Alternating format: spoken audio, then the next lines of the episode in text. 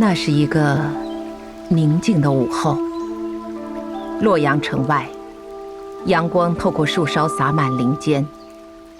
远道而来的孔丘，和他仰慕已久的李耳，做了最后一次交谈。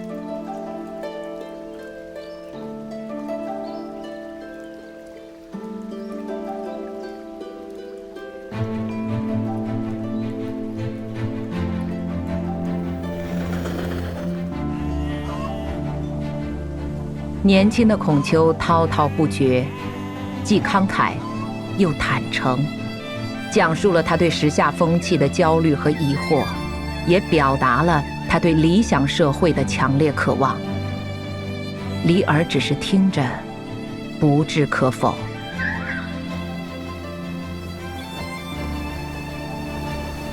临别之时，李耳终于打破沉默，说道：“仁人者。”送人一言，他缓缓地送给孔丘一段话。这段话的意义，直到多年以后，孔丘才会真正领悟。二人执礼作别。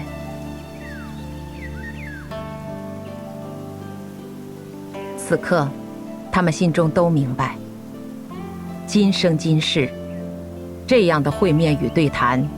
很难再有。李耳注视着孔丘渐渐远去，有一瞬间，他感觉这个年轻人仿佛正在走进浩瀚星空。清风徐来，李耳长久伫立，一动不动。这是发生在两千多年前的一段令人遐想无限的故事。那遥远而又清晰的光芒，一直照耀到今天。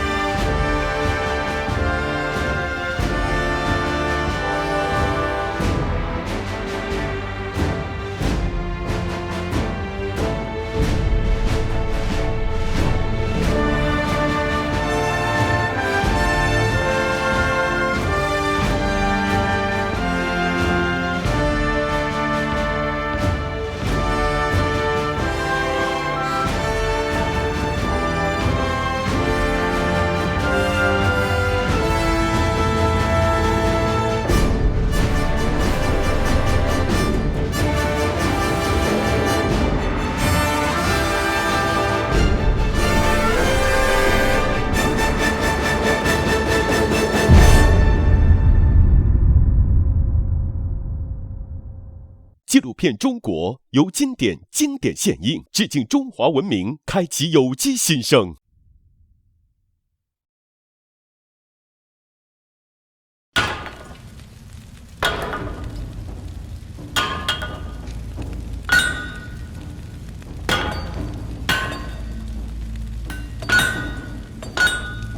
孔丘所处的朝代被称为周。此时，在孔丘生活的黄河流域，人类文明至少已经延续了三千年。尽管周朝初期生活在这片土地上的先民已将“宅兹中国”这四个字刻在青铜礼器和尊上，但孔丘尚未知晓，自己所在的地方就是后人所说的中国。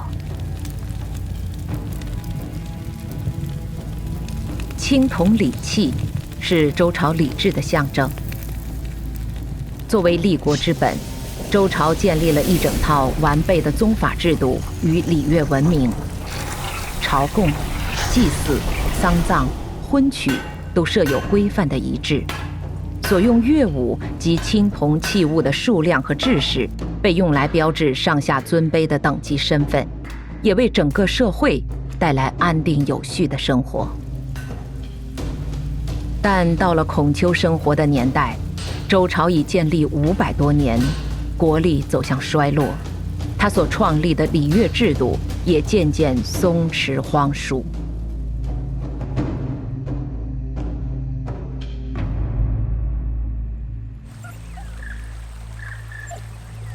孔丘个子很高，他喜欢读书，也喜欢四处游历。按照当时的习惯，他被称呼为。孔子，孔子的家乡在鲁国，也就是今天的山东省南部一带，那里是周朝分封的诸侯国之一。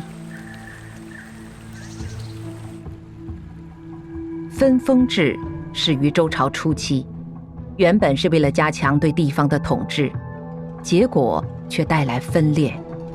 数百年间，全国出现了大大小小一百多个诸侯国。他们以周天子为天下共主。自从周平王为避犬戎之祸，将都城东迁至洛阳，周王朝就开始走下坡路。面对失序混乱的时局，自幼好礼的鲁国人孔子感到内心困惑，他萌生了考察社会的念头。孔子最想去的一个地方，就是东周的都城洛阳。他最想见的一个人，是住在洛阳的李耳。后人更熟悉他的另一个名字——老子。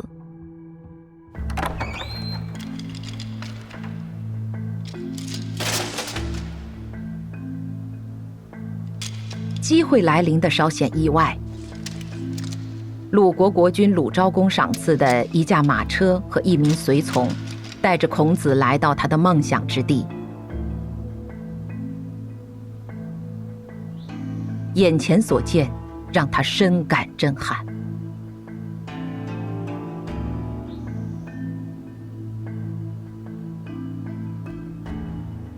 就在孔子出生那年，老子担任了周朝的守藏室之使，这是掌管国家档案典籍的史官，相当于国家图书馆馆长。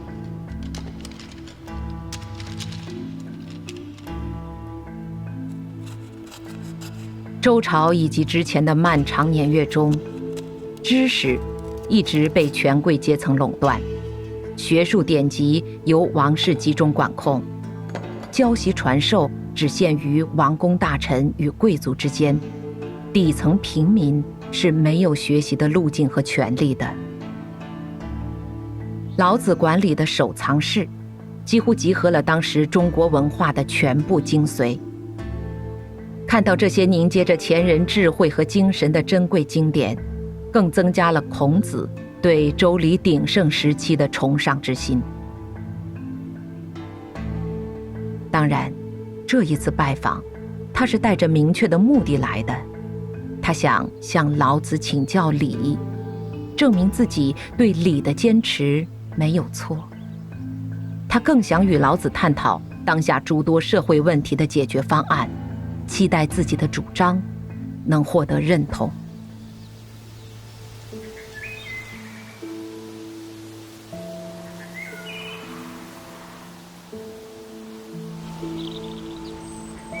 对孔子来说，老子不仅是值得尊敬的长者，更是一个见多识广的智者。他掌握着这个国家最核心的文化资源，学问渊博。而且善于思考，对人生、对自然乃至整个宇宙，都有独到见解。孔子讲述了自己对理智分明、伦理规范的周公时代的向往，希望借此拯救正在崩塌的社会秩序。老子则将世间万物的运行法则称为“道”，主张道法自然，认为人要顺应自然规律行事，不妄为，不强求。他提倡无为而治，执政者应以无事取天下。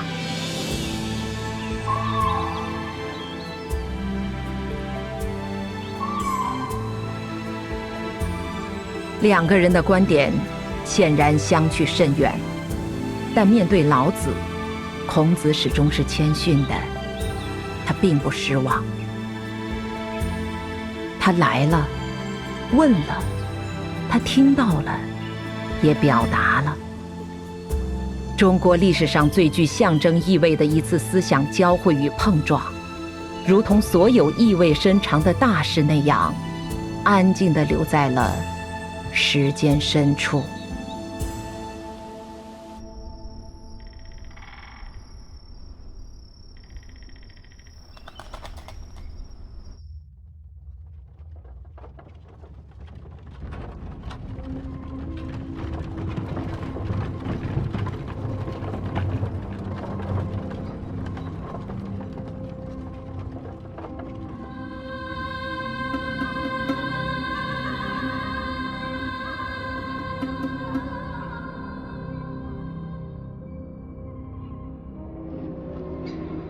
别洛阳，孔子踏上返回鲁国的路程。眼前的这个世界让他感到越来越陌生。市井街头，偶尔尚能发现上古之风的影子。那是人与人之间最基本的怜悯与关怀。但。那似乎只是短短的一瞬，看起来更像只是上一个时代的回光返照。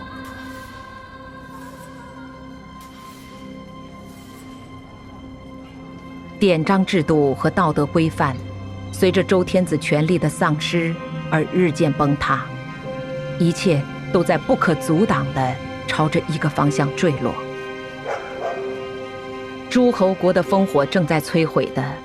不仅仅是一个存续了数百年的朝代，还有让这片土地和人民绵延安稳的精神结构。上层的权力争夺正一层一层的由外及内的破坏着世道人心。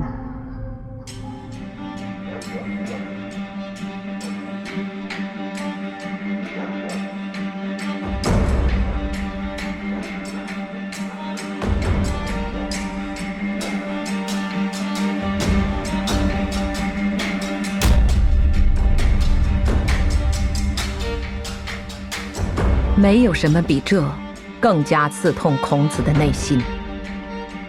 他不能容忍天下就这样滑向深渊，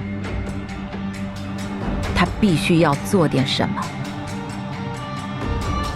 事实上，在拜访老子之前和辞别老子之后，孔子的想法一直没有改变过。他要想方设法地呼唤并恢复周礼。他要把散落在地上的理智碎片，一点一点拼起来，重新安放进世人的心中。他当然知道，这是一件非常困难的事。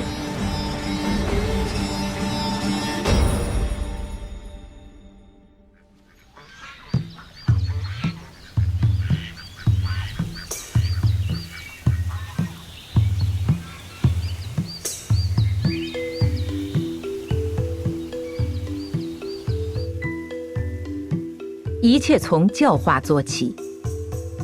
孔子向众人敞开大门他打破周王朝多年沿袭的官学传统创办了中国历史上第一所私学。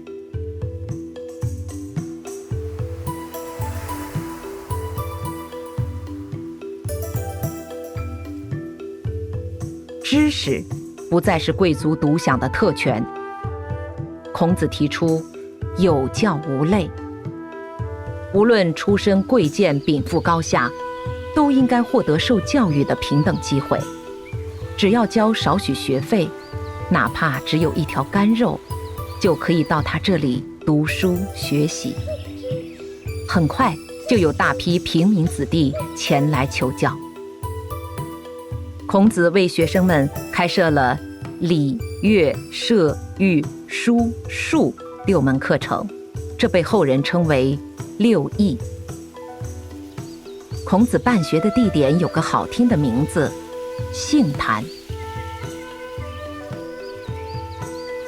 这是一所面向平民大众的开放式学校。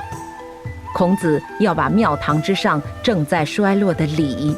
传播到村野民间，礼是他所教授的一门重要课程，它代表着秩序、规范、伦理，是维系社会运转、人与人关系的制度纽带。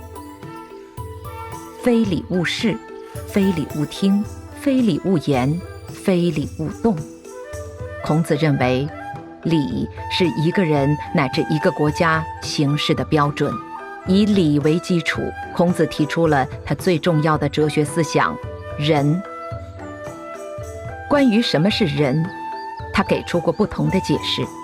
而人的核心就是爱人，是做人需要秉持的基本道理。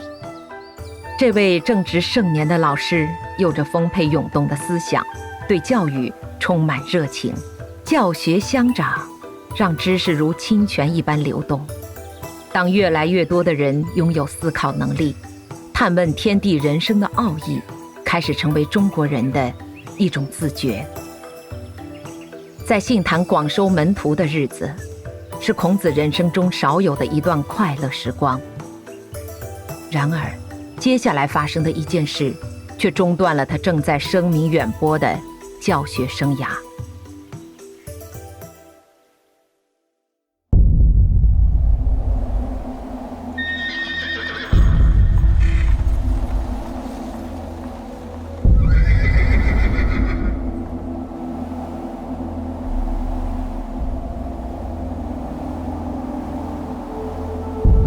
前五一七年的一天，一个意想不到的消息突然传来：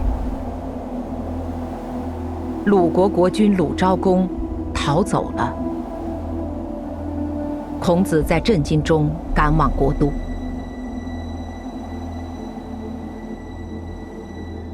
事情的起因是鲁国权贵季平子与大臣后昭伯的一场游戏。二人在斗鸡时相互舞弊，引发矛盾。后昭伯向国君告状，鲁昭公想借此削弱季平子的势力，派兵攻打。季平子联合鲁国另外两大贵族孟孙氏、叔孙氏反攻，鲁昭公战败，被迫逃往齐国避难。季平子宣布。鲁国大权由自己接管，所有人都保持着沉默。是可忍，孰不可忍？面对这场僭越犯上的军事政变，孔子无比惊愕。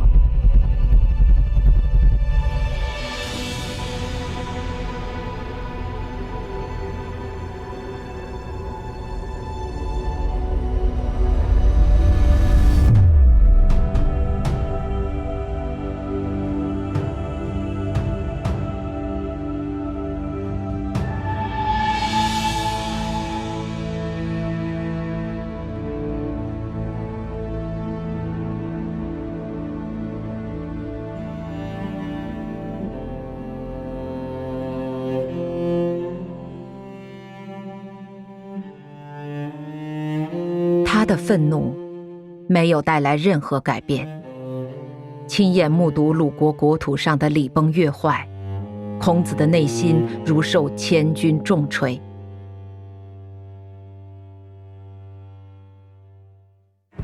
他一直坚定的信奉和传播“君君、臣臣、父父、子子”的理念。国君要有国君的样子，臣子要有臣子的本分。而鲁国刚刚发生的一切，分明就是君不君，臣不臣。礼在何处，人又在何处？这个世界还会变好吗？孔子追随鲁昭公到了齐国，在齐国，孔子和他的思想并未受到重视。几年后，他重新回到鲁国。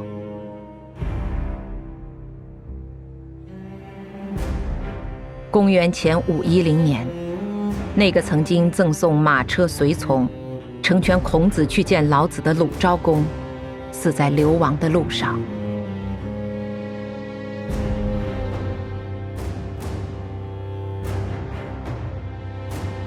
这一年，孔子四十二岁。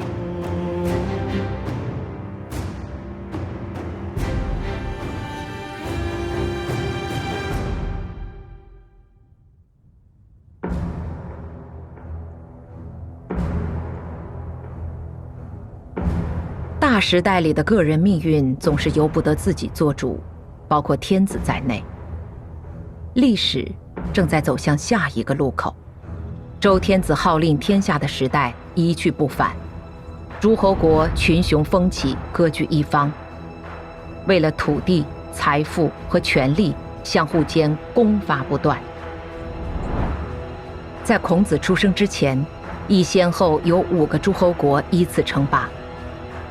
争斗愈演愈烈，距离孔子想要的礼乐复兴，却愈行愈远。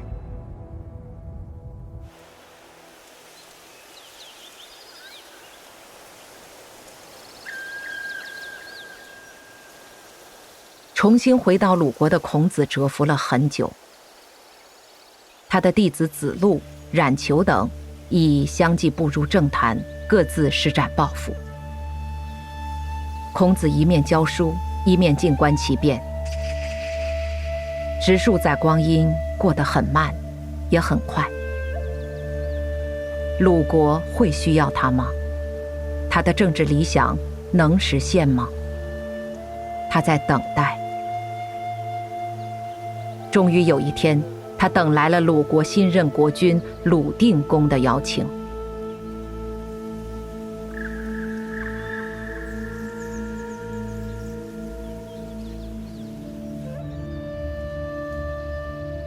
公元前五零一年，五十一岁的孔子被任命为鲁国中都的地方官中都宰，相当于现在的市长。一年后，他升任司空，主管工程建设；接着又升任大司寇，主管司法。五十六岁这年，他以大司寇一职代理鲁国国相。孔子走到了从政生涯的巅峰。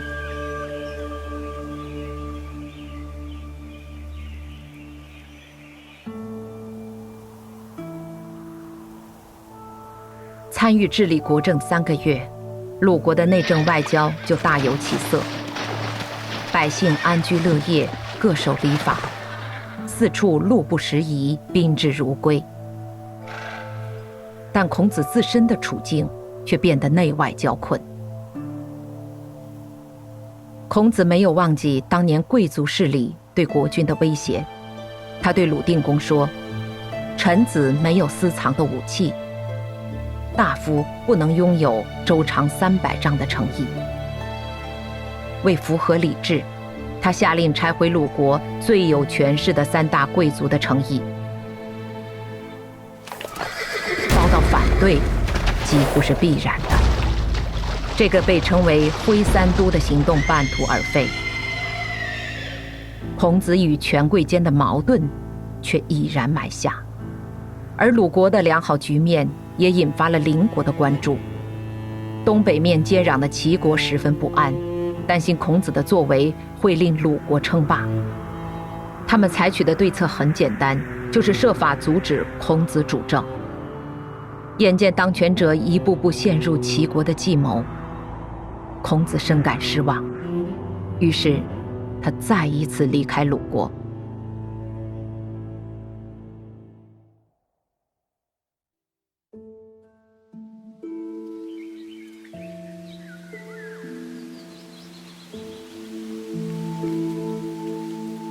重新踏上旅途的孔子已经五十六岁了，但他的心情竟不算太坏。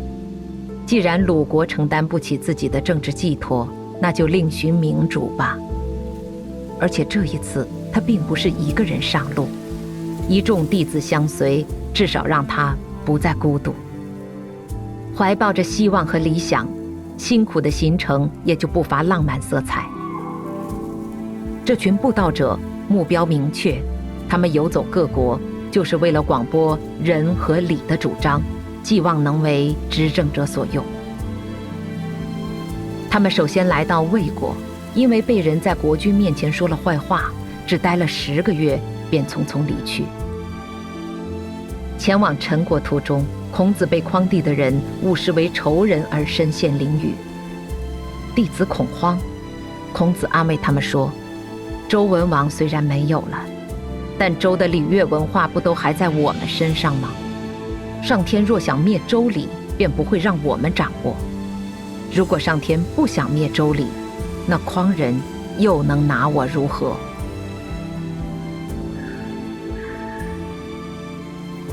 到了宋国，孔子带着弟子在大树下研习礼仪。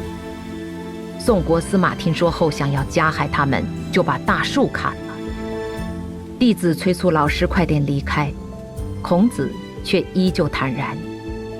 上天既然赋予了我德行，那他又能把我怎么样呢？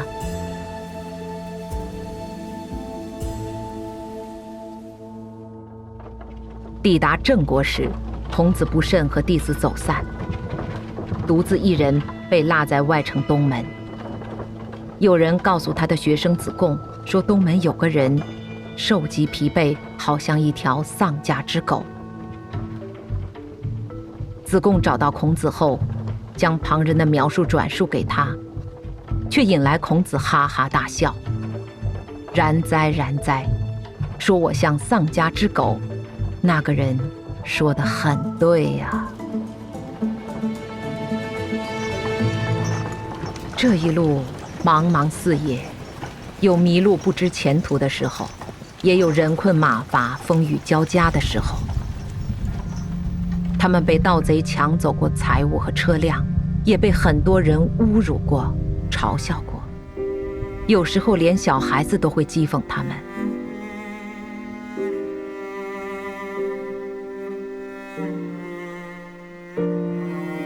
孔子已过耳顺之年，他已经是个老人了。他所经历的这段颠沛流离，被后人取了一个轻松的名字——周游列国。其中的甘苦况味，恐怕只有孔子和他的弟子们才能体会。东周列国留下了他们的足迹。这群人时而衣衫褴褛，形同乞丐；时而鼓琴论道，指点天下。或许那个轻松的名字并没有取错。风声也好，雨声也好，孔子的弦歌一路不断。他以理性的中庸之道，面对每一次挫折，却从未动摇。他是一个屡败屡战的勇者。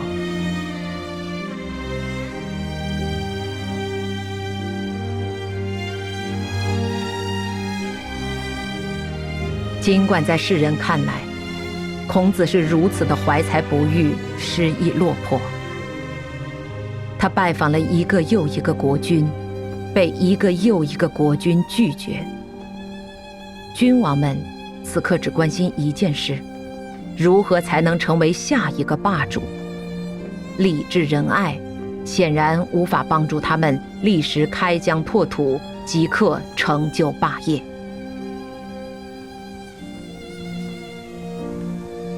这是一次漫长的、不知终点在哪里的旅途，一行人走走停停，就这样走过了匆匆数年。究竟该往哪里去，他们并没有计划。每一次出发，可能是因为突发的战乱，也可能是因为任性而善变的君王，因为诸侯国力量的此消彼长，以及随之冒出来的新的机会和召唤。他们的脚下似乎没有方向，但心中却有方向。理想主义者孔子用近乎固执的行动去实践理想，这远远超出了成败本身的意义。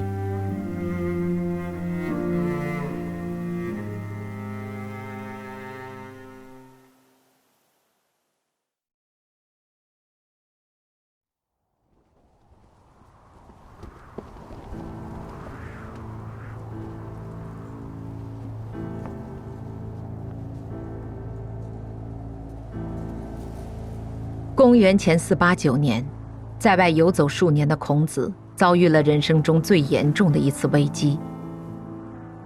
事情听起来很有些荒谬。吴国攻击陈国，楚国发兵相救。原本这只是诸侯国间的普通一战。楚昭王听说孔子此时正好在陈蔡两国交界的地方，就派人去请他。陈蔡两国的主事大夫得知后非常恐慌，之前他们没有听取孔子的证言，心里却知道孔子所讥讽的句句切中时弊。这样的贤人如果为楚国所用，恐怕会对自己不利。为了不让孔子去楚国，陈蔡两国派人将孔子一行围堵在荒野之中。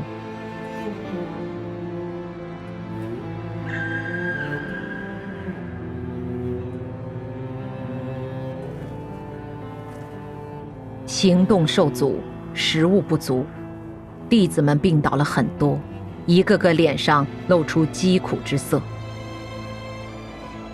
一天，两天，三天，围困没有丝毫放松的迹象，粮食就要断绝，大家都饿得站不起来了。只有孔子却像什么事都没有发生一样，照常讲经说道，诵书弹琴。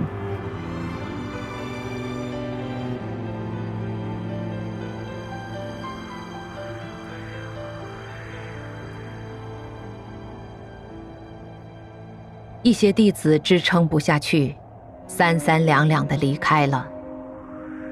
子路对这个无妄之灾很是不悦，他忍不住去问老师：“君子也会有如此困窘的时候吗？”孔子回答他：“君子即使身陷困境，也会有自己的坚守。小人若遇到困境，就只会胡作非为。”虽然给子路的答案一如往常的坚定明确，但这一次的困厄实在性命攸关，非比寻常。孔子的心中也并非没有疑问，他逐一招来各个弟子，问了他们同一个问题：我的主张难道有什么不对吗？我为什么会落到这个地步呢？子路说。也许是我们的仁德还不够，所以别人不信任我们；也许是我们的智慧还不足，所以别人不肯放心。孔子反驳他：“如果仁者一定会让人相信，那伯夷叔齐怎么会饿死在首阳山？如果智者就能畅行无阻，那王子比干怎么会被纣王剖心？”子贡兼着前来应答，他说：“夫子的学说太渊博、太宏大了，所以没有国家容得下你。夫子可以稍微降低一下标准吗？”孔子批评他：“不好好修习学问，反而降低自己去迎合，你的志向太不远大了。”最后一个作答的是孔子最喜欢的弟子颜回。颜回的话说到了他心里。虽然不被天下接受，又有什么关系呢？我们没修好夫子之道，是我们的耻辱。我们修好了夫子之道，却未被采纳，是当权者的耻辱。孔子听完，欣然而笑。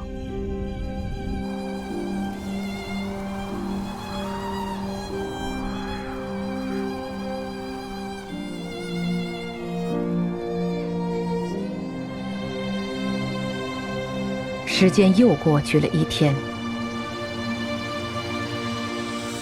最后一点冲击的西周已经见底，陆续又有看不到希望的弟子选择离去。这或许是孔子一生中对自己最为怀疑的时刻，现实的困境和内心的困境一起包围了他。和弟子们的交流。更像是他的自我拷问：我的主张难道有什么不对吗？我为什么会落到这个地步呢？他应该无数次问过自己这样的问题，也应该无数次的回答过自己。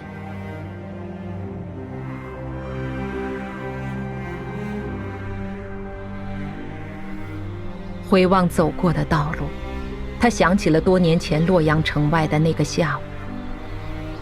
老子的临别赠言，仿佛预言了他必将遇到的磨难。老子说：“聪明深察之人离死亡很近，因为他喜欢议论别人；博学善辩者常常招致危险，因为他喜欢揭人之短。在招致危险并且离死亡很近的这一刻，孔子完全理解了老子的苦心。”从来没有离老子这么近过。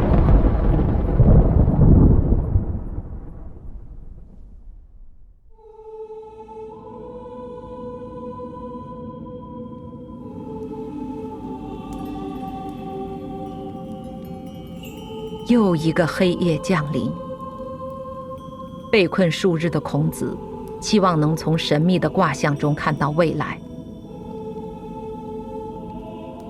如果每个人都有自己的天命，他的天命到底是什么呢？主张一切顺其自然的老子，已经打算辞官隐士，云游四方。那是老子的理想。孔子却始终关心着现实世界。知其不可为而为之，正是孔子主动选择的天命。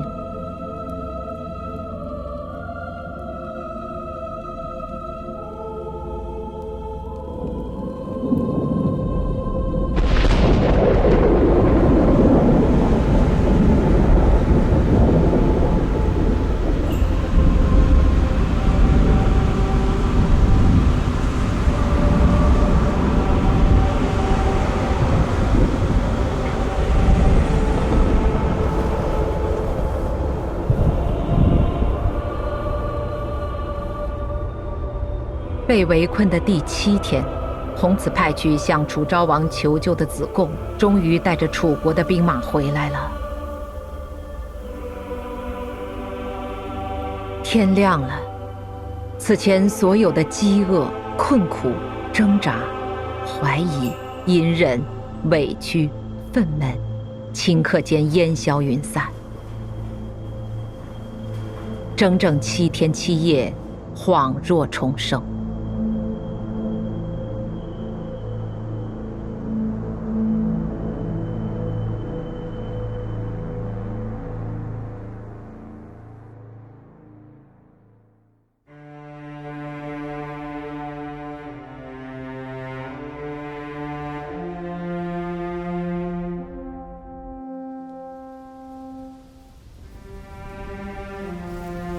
后世有言：“上天若没有降生孔子，中国的历史将万古如长夜。”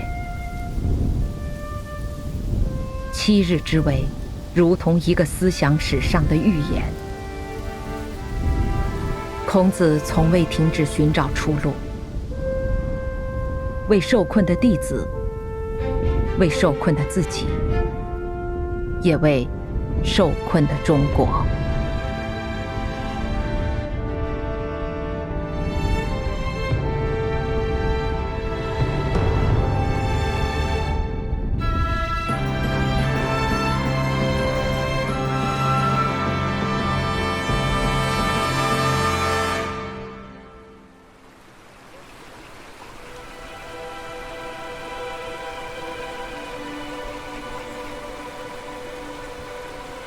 摆脱围困后，孔子打算前往楚国。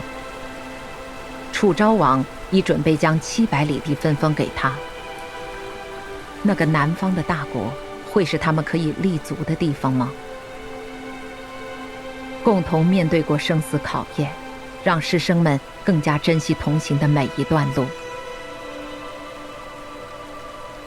孔子，越来越像是一个精神领袖。他们还不知道，楚国的王宫里正发生一段对话。大臣向楚昭王提出，楚国祖先受封时，封地只有五十里。孔子总在重申周朝法度，倘若任用他，楚国还怎么能堂堂正正地拥有现在这方圆几千里之地呢？给孔子封地，加上贤能的弟子辅佐。这可不是楚国之福。楚昭王于是作罢。没过多久，这位赏识孔子才能的楚国国君就死了，义王又一次幻灭。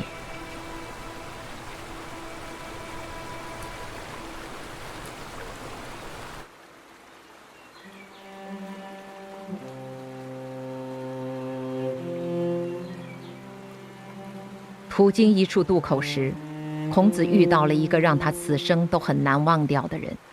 这个人名叫婕妤，看起来行为乖张，人们称他为“楚狂人”。婕妤大摇大摆地从孔子面前走过，一边走，一边唱：“凤兮凤兮，何德之衰？亡者不可见，来者。”犹可追。凤凰啊，凤凰，你的德行为什么衰落至此？过去的已经无法挽回，未来的还可以迎头赶上。孔子很想叫住他，跟他聊上几句，但婕妤没有给他机会，头也不回就走掉了。在很多解读里，婕妤是那个来给孔子当头棒喝的人。过去的时代虽然美好，但终究是要过去了，不如面对未来吧。经过了陈蔡之围的孔子，对很多事都不在意了。触动他的，或许是婕妤唱的最后一句：“一耳一耳，今之从政者，殆矣。”罢了罢了，现在从政的人都岌岌可危。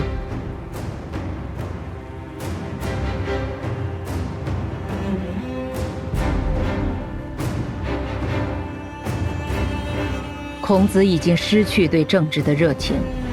之后，他拒绝了在魏国做官的弟子子路的执政之请，并告诫子路：名不正，则言不顺；言不顺，则事不成；事不成，则礼乐不兴。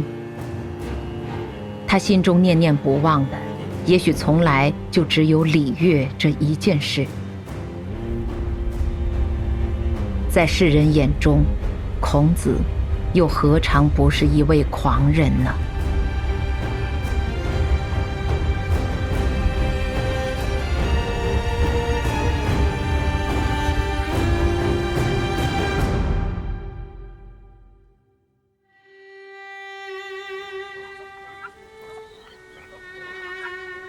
周游列国十四年后，孔子终于回到鲁国，回到属于他的杏坛。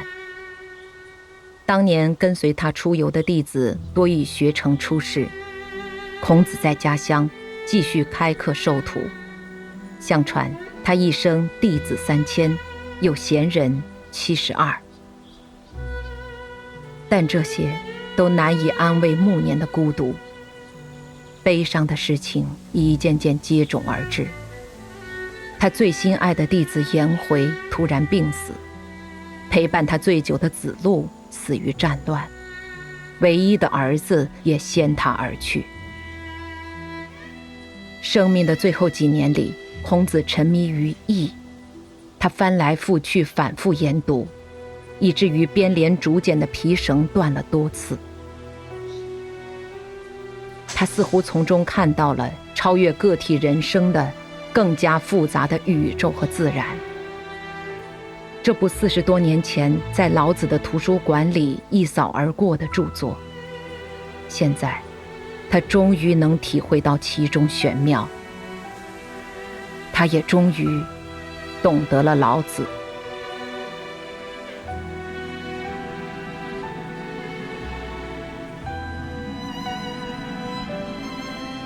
公元前四七九年，病重已久的孔子等来了弟子子贡。他从病榻上慢慢起身，迎上前去。用尽最后一丝力气，远远地冲子贡喊道：“你为何来得这样迟啊？”这一年，孔子七十三岁。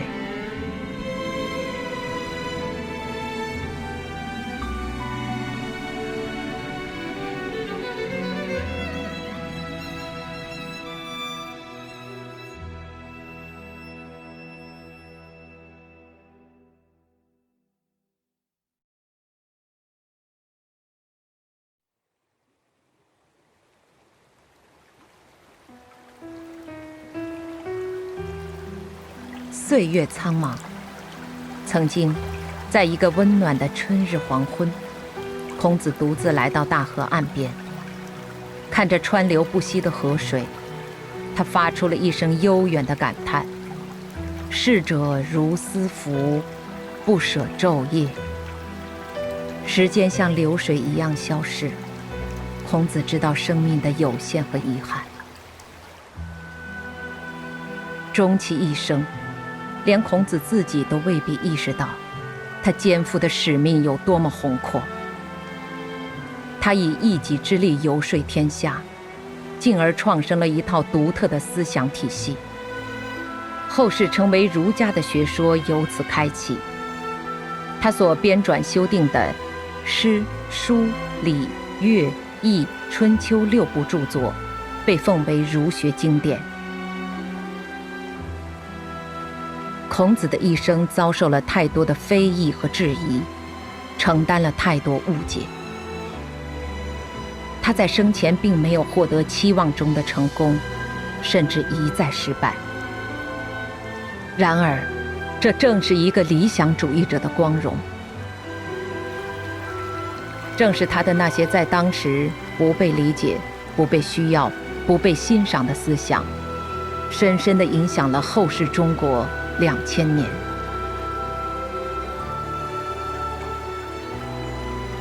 这些思想，如同一条亘古不绝的大河，滋养了一代又一代中国人，川流不息，不舍昼夜。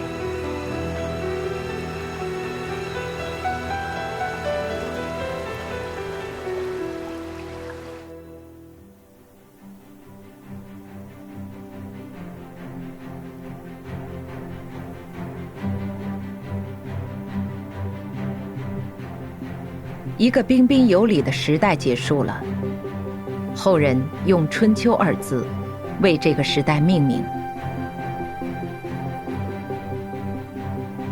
几乎在同一时期，人类迎来了一次非凡的思想大爆发，伟大的思想家集中涌现。古希腊有苏格拉底、柏拉图、亚里士多德；以色列有犹太教的先知们。古印度有释迦牟尼，他们提出的思想命题与伦理原则，缔造了不同的文化传统。有人将其称为人类文明的轴心时代。就在那个伟大的时代，在亚洲东部的中国，老子和孔子双星闪耀。他们站在中国思想史的原点，成为后来者仰望的高山。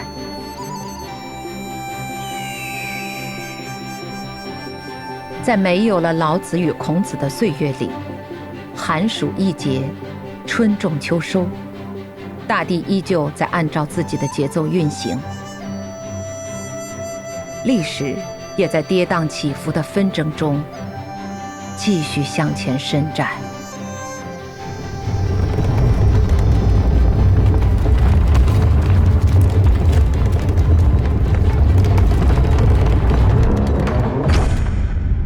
经典致敬中华文明，开启有机新生。提醒您下期看点：思想在传承中产生变革，思想在争论中变得强大。在百家争鸣的时代，中国人朝气勃发，许多质朴而深邃的见解逐渐生根发芽，蓬勃律动，为中国文化注入了长久的自信从容。纪录片《中国》，待会儿见。纪录片《中国》，现在继续。